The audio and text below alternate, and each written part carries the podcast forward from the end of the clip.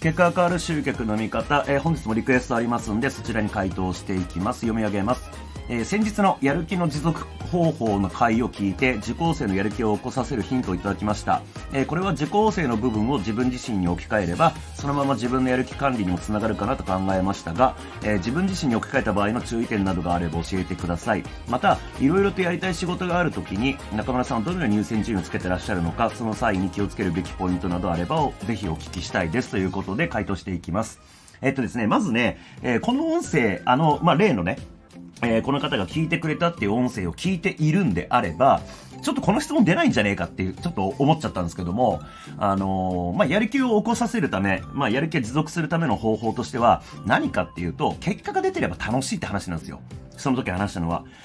成果が出てるから、楽しいし、そうですよね。いろいろ頑張ってやってんのに何も成果が出ない。これつまんないじゃないですか。でも、動いた、それが売り上げにつながったとか、数字の改善につながったってなれば、それはモチベーション続きますよ。シンプルに、受講生のやる気とかを持続させたいんであれば、まず早い段階で目に見える結果が得られるような、目に見える成果物が得られるようなことを最初に教えて、そこで持続的にね、成果が出る。で、やる気が出れば行動力上がるしって話なんで、その辺気をつけたらいいんじゃないですかって話をしたんですけれども、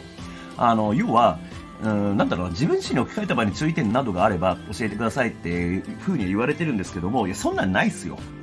黙って効率的なことをやりましょうって、それだけですもん。成果につながることを黙ってやれって話なんですよね。だからやる気がどうのこうのって、それはお客さんに対してだったらやっぱりそれ気にかけるのは分かりますよ。せっかくね、自分が自信持って教えてるのに、成果が出ない。これどうしたらいいかなっていうふうに悩む。これすごく分かるんですよ、気持ちとしては。ただ自分のことですからね。やる気出ないからやらないんだったらやんなくていいんじゃねっていうか、ぶっちゃけた話なんですよ、これは。だから、これ僕の受講生には、言った相手もいるけど、基本的には僕はやる気ねえならやんなきゃいいじゃんみたいな話に落ち着いちゃうと思うんですよね。だから、どうやったらやる気を出させられるかっていう話はもちろんあるんだけれども、そもそもやる気ないんだったらやんなくていいんじゃねって話もあるわけですよね。だからもう黙ってやれって話なんですよ、やるべきことを。で、その上で、じゃあ、後半の質問に入るんですけれども、どのように優先順位をつけているかって話なんですけど、それがちょっと効率的にやるって話につながってくるんですね。さっき言った黙って効率的にやれって話につながるんですけども、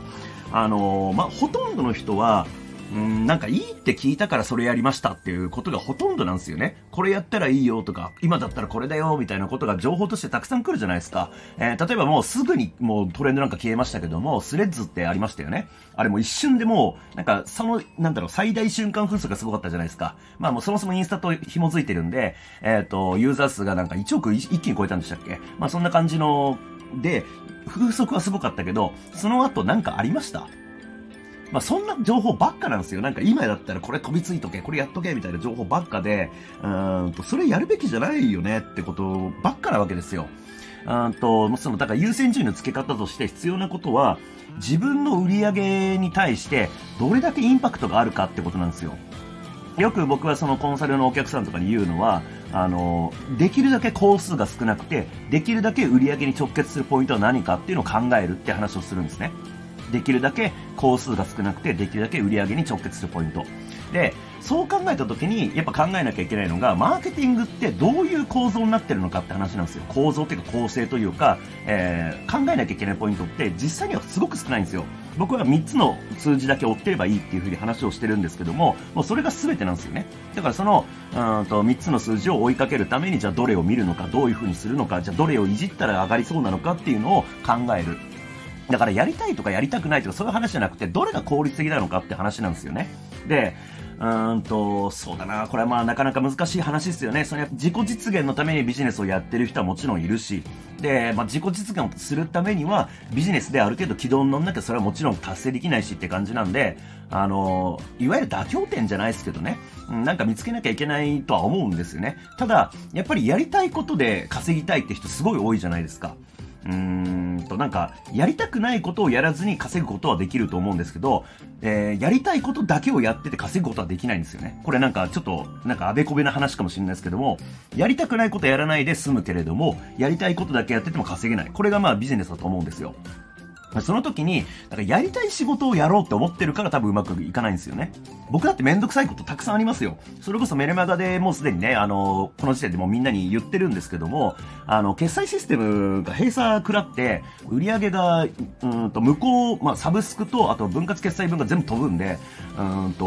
それこそ毎月100万以上の売り上げが、発生していたやつが全部飛ぶんですよ。だから、長い目で見たらもうそれこそ1ヶ月につき100何十万が、来ない。もうその翌月も100何十万来ないっていうのが続くんで、どうにかリカバリーはしようと思ってますけども、これがもし、仮にですね、1年経った時には、100何十万が12ヶ月でしょ、もう1000万以上の売り上げが今飛んでるのが確定してるんですよね。で、その時にやりたいことやってていいのって話じゃないですか。もう僕はもう一生懸命今決済システムの復旧だったりとか、代替案の、その取り組みだったりとかにもう全振りしてるわけですよ。こんなやりたくないですよ、実際には。でもやんなきゃ仕方ないって話なんですよね。だから結局、やんなきゃいけないことはもう常に訪れるって話なんで、やりたい仕事っていう観点で見つけてるから多分うまくいかないと思うんですよね。その優先順位の付け方が曖昧になるというか。もう結局優先順位つけなきゃいけないポイントっていうのは、その4次章の話もありますけどね、その緊急で、かつ大切なことだったりとか、緊急だけど大切じゃないこととかね、緊急じゃないし大切でもないこととか、あったりしますけども、その4次章で区切って考えるのもなかなかやっぱりマトリックスとしては優秀かもしれないですけど難しいじゃないですか。だからやっぱ考えるべきポイントは、やりたいとかっていうそういう部分ちょっと一回抑えて、今の自分のビジネス状態を見たときに、どれができるだけ時間かけず工数少なくインパクトがあるのかっていう視点で考えて優先順位をつけるっていう感じですかね。やりたいとかそういうの考えたことほぼないです。そんな感じですかね。とりあえずもう黙って効率的にやろうっていう話です。もうやるべきことやんなければ売り上げはもちろん上がんないわけですよ。やりたいことだけやってたら売り上げは上がんないわけです。で、ここの折り合いはもうそれぞれがつけるしかないですよね。今日の話を聞いて、かなりちょっと現実的な話みたいなことになっちゃいましたけれども、これが真理じゃないって個人的には思ってます。やりたいことだけやってて、もちろん売り上がってる人もしかしたらいるかもしれません。ただ、それって稀なんじゃねえかなって思います。だってお金稼ぐって大変ですからね。世の中のほとんどの人はやりたくもないことをやって大変な思いをしてお金稼いでるわけですから、なんか自分だけねそんなことを許されるってなかなか虫がいい話じゃないっていう風にちょっと思っちゃいますよね。やりたいことではないです。やるべきことをやりましょうって感じで、ちょっと積極臭くなりましたけども、なんかちょっとね思うところがあったら嬉しいです。ではご視聴いただきましてありがとうございます。